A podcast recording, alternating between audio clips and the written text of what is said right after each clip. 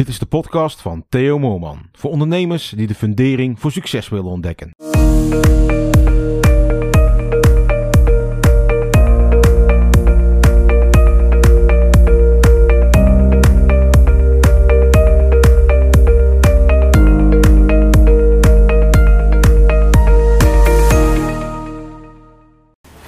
Heb je wel eens meegemaakt dat je een, eh, een bepaalde actie moet gaan doen, dat je een bepaalde werkzaamheden moet gaan doen en dat je daar eh, tegenop kijkt?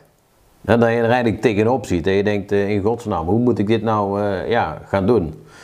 En in de meeste gevallen is mijn ervaring, dan is hetgeen wat je wil gaan doen is gewoon net even iets te groot.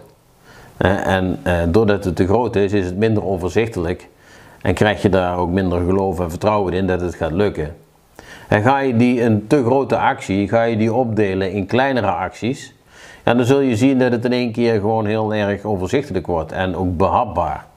Om daar een simpel voorbeeld van te geven. je, eh, ik spreek wel eens ooit mensen en dan eh, vraag ik van God, eh, ja, hoe is het ermee, hoe gaat het? En dan een meteen een reactie komt, daar, eh, komt eruit van, ja, ik heb het zo druk, zo druk, zo druk. En dan, ja, dan zie ik ook gewoon aan heel de houding en hoe ze naar binnen gekeerd zijn. Hè, dat ze gewoon echt ja, eh, een stressfactor aan het opbouwen zijn. En als je dan vraagt van oké, maar waarmee heb je het dan druk? Hè, dan zie je al dingen gaan veranderen.